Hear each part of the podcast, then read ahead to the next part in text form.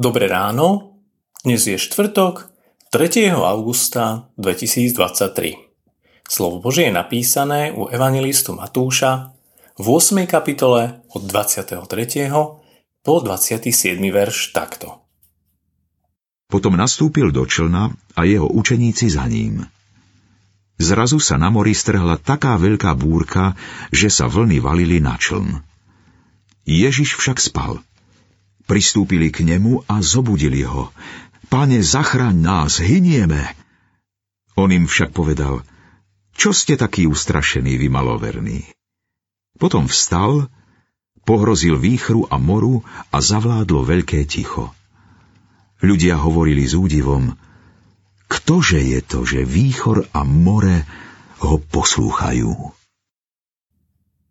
Cestou na druhú stranu. Všetci sa plavíme na druhú stranu. Vždy je pre nás požehnaním, že na lodi nášho života nie sme sami.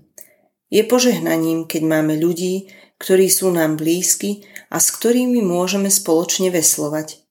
Je pre nás požehnaním, že sa môžeme spoluplaviť jedným smerom. Je však nevyhnutné, aby sme na lodi svojho života mali aj pána Ježiša.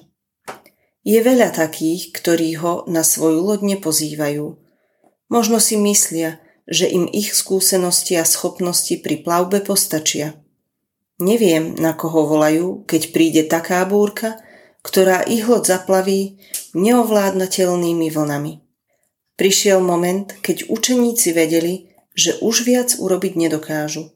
Zobudili teda Ježiša. Len si predstavte, že by tam nebol. Ježiš chce byť súčasťou našich životov. Má moc utíšiť každú búrku. Veď zatvoril ústa smrti. O tom svedčí Veľká noc. Prajem nám všetkým, aby sme mohli zažiť veľa okamihov, keď sa budeme čudovať podobne ako učeníci. Kto je tento, že ho aj more, aj vietor poslúcha? Na to však musíme urobiť dve veci. Plaviť sa s Ježišom a volať na Neho. Aj dnes je na to príležitosť. Bože, ďakujem Ti, že teba poslúcha aj vietor, aj more. Odpust mi, že nedokážem vždy prijať životné situácie, ktoré ma občas sprevádzajú. Daruj mi pokoru, lásku a múdrosť. Nech ťa chválim aj v búrkach. Amen. Dnešné zamyslenie pripravil Tomáš Valašík. Pamätajme vo svojich modlitbách na cirkevný zbor Pribilina. thank you